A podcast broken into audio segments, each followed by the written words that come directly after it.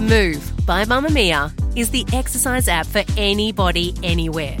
And in case you missed it, we dropped a brand new stretching collection that can be used to improve mobility and bookend your favourite sweat sessions. Mamamia subscribers get unlimited access to Move, and we drop new workouts every single week. If you're on the hunt for movement that makes you feel good, head to move.mamamia.com.au and use the code MOVE10 to get $10 off a yearly subscription. You're listening to a Mamamia podcast.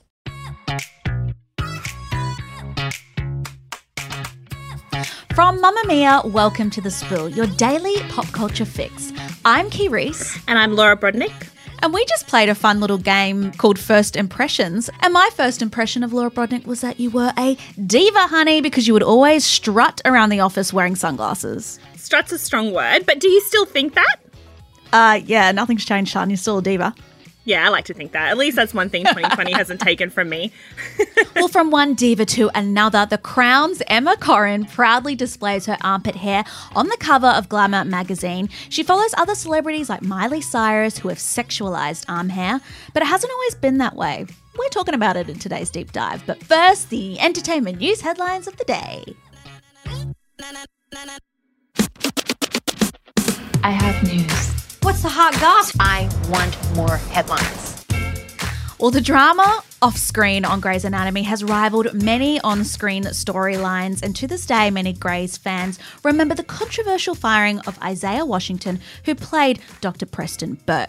It's been 13 years now since Burke left Cristina Yang at the altar, which we will never get over, to be honest, after an argument with castmate Patrick Dempsey, aka McDreamy, during which he used a homophobic slur about co star TR Knight, essentially outing him. Well, this week, weirdly, Isaiah Washington has revived the drama on Twitter, posting a picture of former co star Katherine Heigl and calling out the actress for a statement she made back in 2007, saying, This woman once proclaimed that I should never be allowed to speak publicly again. The world agreed with her proclamation back then and protested for my job and my head in 65 languages. I wish I was on Twitter in 2007 because I will never stop exercising my free speech.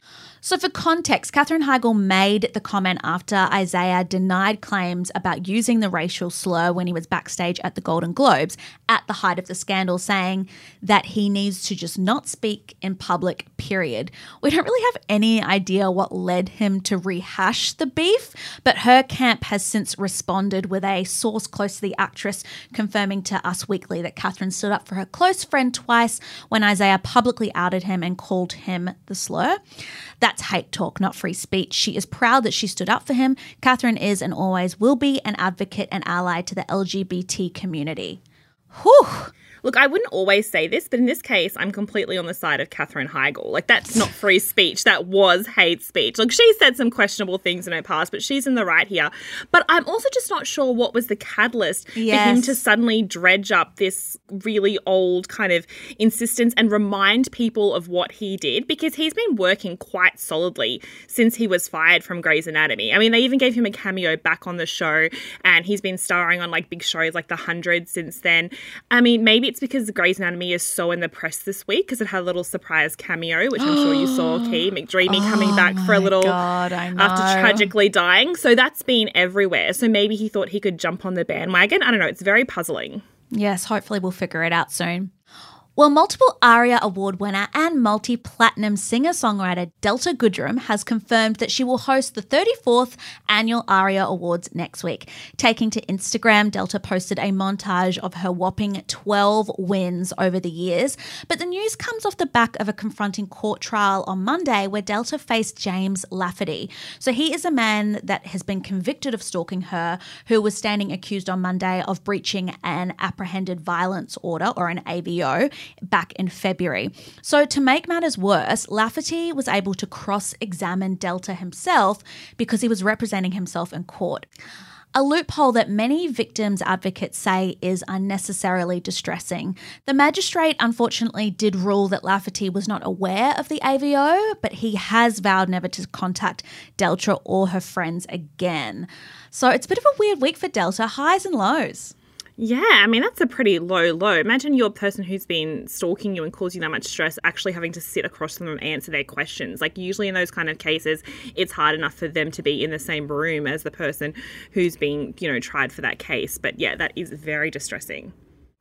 Well, a little bit of drama took place on Australian TV last night when Iron Woman Candice Warner and actor Firass Dirani were brutally cut from Channel 7's SAS Australia. And I say brutally because it happened after instructor Ant Middleton decided to cut them after they had already completed a grueling three hour trek through snow and had to do this task where they were submerged under freezing water, like literally beneath ice. And then once they finished, even though they didn't actually come last in the trek, Ant still labeled them as the weakest participants in the game and sent them home. Speaking on a Q&A that was on Channel 7's Instagram last night, Candice Warner was talking about her biggest regrets from her time on the show, and surprisingly, it had nothing to do with her broken friendship with her former best friend Roxy Jacenko, which is something we've covered on the pod before. But instead, she said her biggest regret that she had cried so much and showed such a vulnerable side, even though I feel like that's pretty understandable considering what she went through. So we're at the pointy end now of SAS Australia, which means we're coming to the end of being able to watch celebrities suffer mercilessly on TV. There's only two episodes left in the series, and the final will air next Tuesday night at 7:30 p.m. So I haven't had a chance to watch this episode yet. Also, can I just say, Candice Warner, her vulnerability made me fall in love with her, so she does not need to apologize to anyone. But I want to know why they're cutting people. I don't get it. Like, I thought the thing was that you get to the end, if you get through the challenges, you pass. Like, I don't understand why he's cutting the weakest people if they've actually passed a challenge. Yeah, so that's the interesting thing is that up until now, people have been choosing to leave, and this is the first time Yes. that I know they've actually been told to leave, even though they've really wanted to keep pressing on. And look, no one's officially commented on this, but word on the entertainment street is they had expected a lot more people to drop out before now. Like they expected people to drop out across the ah. series just because of how intense it is and how intense it gets as the show goes along. So with last night, they can't have that many people still standing. So they're trying to thin the herd a little bit. And so this is their way of doing like pre finale eliminations, which is something all reality TV shows have to do. Oh, there are times where you do come in handy, Laura Brodnik.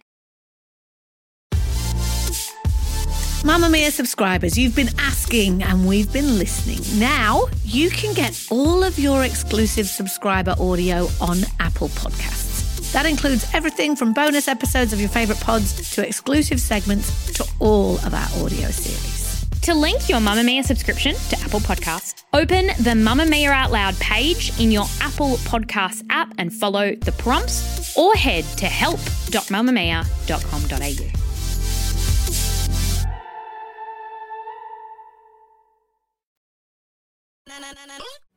The Crown's new Princess Diana, Emma Corrin, has appeared on Glamour magazine's new digital cover, proudly showing off her underarm hair. The 24 year old British actress kicked off the interview by pulling up the sleeves of her black t shirt to display her armpit hair to the interviewer before rubbing her hands up and down her hairy legs and saying, I've been meaning to grow it out for quite a few years, but I'm recently single. I haven't done it before because I've been in a relationship and I guess I had been programmed to think that I should probably shave for the benefit of both parties. But fuck it, I really don't want to shave.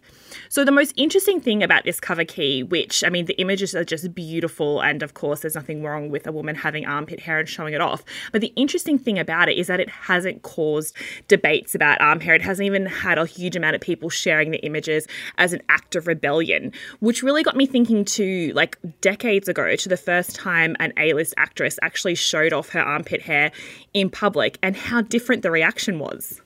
Oh, 100%. I, I don't think you can go past that memory of Julia Roberts dressed to the nines on the red carpet at the premiere of Notting Hill back in 1999, waving to crowds and exposing a full armpit with gorgeous long hair. And boy, did it cause a stir. Like, I remember just being like, oh, good, that's something I haven't seen in a long time.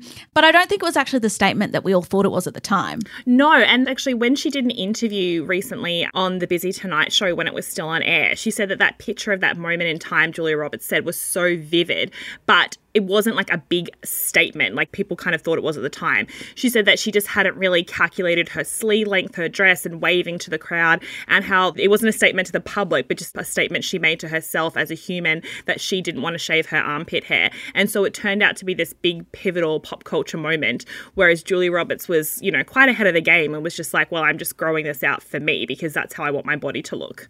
Isn't it funny though that now whenever there's like a big statement, there's so much thought that's gone behind it. You know, these celebrity teams coming together. I'm gonna, you know, do this one thing. It's gonna be a big, huge pop culture moment. And then like, you know, 20 years ago, Julia Roberts just like is forgetful and has this huge pop culture moment that wasn't even planned. Exactly. And looking at the reaction to that Julia Roberts photo all those years ago and the reaction now, it is a big symbol of how much we've changed. When I saw, and I was only a kid, so I was only being able to see what magazines showed me at the time, mm. and they were all saying it was a massive faux pas, it was the wrong thing to do. So when I saw those images of Julia Roberts' underarm hair, I actually felt quite disgusted because I was like, oh my God, women aren't supposed to have hair under mm. our arms. That's so gross. How could she forget that? But now when I see women on red carpets or even in real life with underarm hair, it's not even a big deal. And I think think that's why all these kind of younger generation of celebrities are using it to kind of propel themselves forward in the media. They're using it for magazine covers and launches. Yeah, it's so funny because like there are so many people that have done it in recent years, from Gigi Hadid to Leandra Cohen to Madonna, Cara Delevingne, Bella Thorne, Miley Cyrus, Paris Jackson. They're all showing their armpit hair, and it's definitely for shock value. But it's almost like we don't care. Yeah, it's still a very calculated thing, I'd have to say, especially if you look at the type of celebrity, I guess is the right word, mm. who is using this to kind of further their career. So you've got like Emily Ratajkowski in Harper's Bazaar in 2019. There's all these beautiful photos of this model who's known for being so glamorous and gorgeous with her unshaven armpits. And she wrote an essay that said, like, you know, I decided to grow them out because it's another opportunity for women to be able to exercise their ability to choose. And then you had Miley Cyrus, like back in 2015, when she revealed in these like series of images that she was growing out her underarm hair. And it does make me think like on one hand, it is like a bit of freedom and rebellion to all the beauty standards women are held to. But on the other hand, I'm also thinking that these are all very young, beautiful women who are appearing in these very stylized, sexualized images, showing off some armpit hair. So it's become acceptable.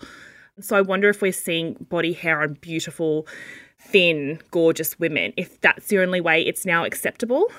Oh, 100%. Like, my friends aren't getting around forgetting to shave their armpits. Like, it's not a thing that is accepted if you're not of that kind of look or that ideal body type for sure. Lena Dunham has been really open and honest about her pubic hair, and the commentary around that has been very different from what we see, you know, compared to Miley Cyrus. And I just want to say, if Miley Cyrus is bleaching her armpits, that seems like more work than shaving. But anyway, I digress. Yeah, it does really. But I really want to talk about praise for the pubes because it's not just yes. the armpit hair that ladies are letting free. There are many still very beautiful, glamorous Hollywood stars fighting to free the bush. So Cameron Diaz, a while ago, she released that book, The Body Book, and she actually devotes an entire chapter to pubic hair titled In Praise of Pubes. And she's kind of pro pubes for a very specific reason, which to be honest, I never thought about. And now I'm like, okay, well, maybe there was a reason why I stopped doing laser. And she says, let's be honest, just like every other part of your body, your labia major is not immune to gravity. Do you really want a hairless vagina for the rest of your life? Some people might, but Diaz isn't one of them. Her also very best friend, Gwyneth Paltrow, has been very vocal about the fact that she rocks a 70s bush. Amber Rose, back in 2017, so she dated Kanye West and famously started the Slut Walk. She actually started Bring Back the Bush as well.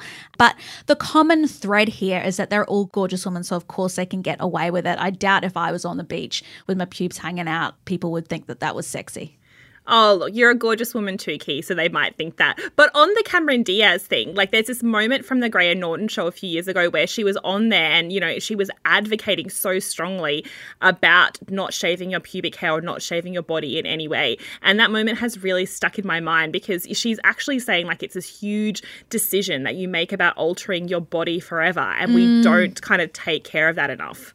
A hundred percent. If you're doing something forever, ever, and don't come back. And you might change your mind. And the man who thinks it's sexy now, you might change your mind about him too. He might turn out to be a total.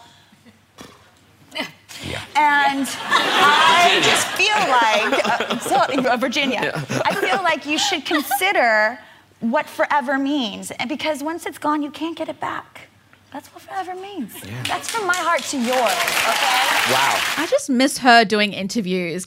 And can I just say, ladies, men do not care. It's not like they're going to stop you right before the uh, the sexy times to be like, oh, a little bit long. They are not even thinking about that. So free the pubes, people. Well, it's good to know that you and Cameron Diaz are on the same page. And if you want to read the full interview with Emma Corrin and see these beautiful images of her underarm hair flowing free, you can go to glamourmagazine.com. Thank you so much for listening to this very body positive episode of The Spill today. We love growing our Spiller community, and one place we are doing that at the moment is on our Facebook page. So you can go and search The Spill on Facebook and join our almost 700 members, I might say, community of pop culture devotees. This episode of The Spill is produced by Mel Sauer. We will see you on Mamamia. Bye! Bye. Mamamia acknowledges the traditional owners of the land we have recorded this podcast on, the Gadigal people of the Eora Nation. We pay our respects to their elders, past and present, and extend that respect to all Aboriginal and Torres Strait Islander cultures.